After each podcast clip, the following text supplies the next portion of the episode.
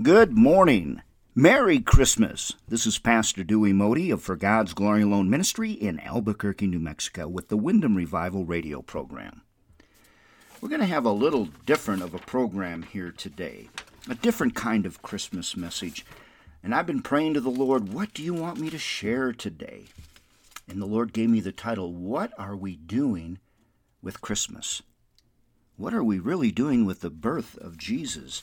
You know, years ago, I got a message from Clara Nelson in Wyndham that said, When we read God's Word, we know it is all true. The Bible gives us peace and joy. It is for me and for you. We read God's Word and pray. This is the best way to start each day. Do we? Do we do that?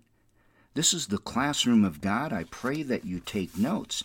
And then it came time for the Wyndham revival in November, and Clara was to do the opening prayer. She became ill and ended up in the hospital and underwent surgery. She's doing very well now, praise God. But Clara mailed me the prayer because God had shown her she needed to do that. Here's that prayer Will you not revive us again, that your people may rejoice in you? Revive our land, revive our leaders, revive our fathers, revive our mothers, revive our children.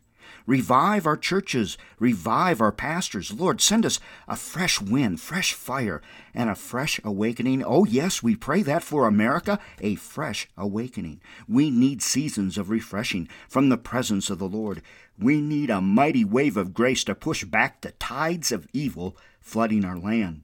We plead for a blood bought, Christ honoring, spirit filled epic as in the days of Wesley Finney, Moody, and Lowell Lundstrom, and now the Wyndham Revival. Yes, we do. A fresh awakening. So, what are we doing with Christmas?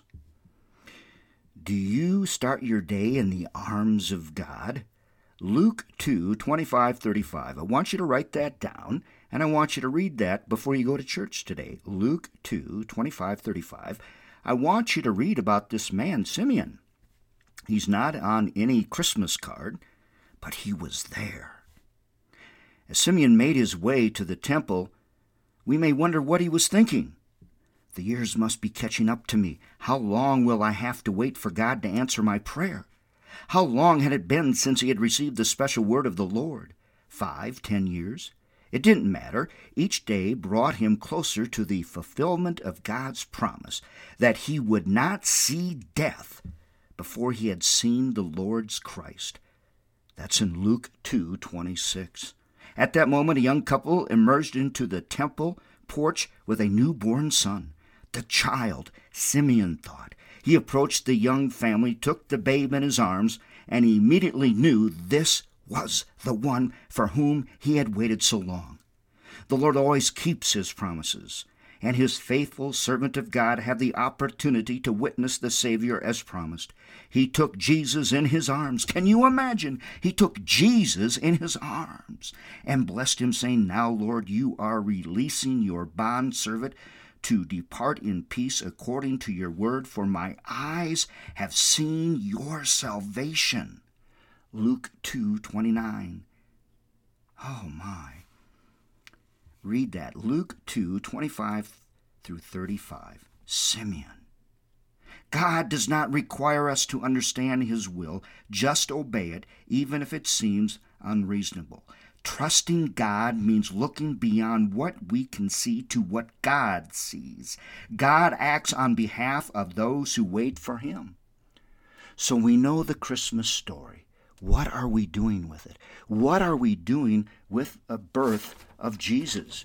Are we reading our Bibles in the morning, reading God's Word to start each day, and then applying it to our daily lives?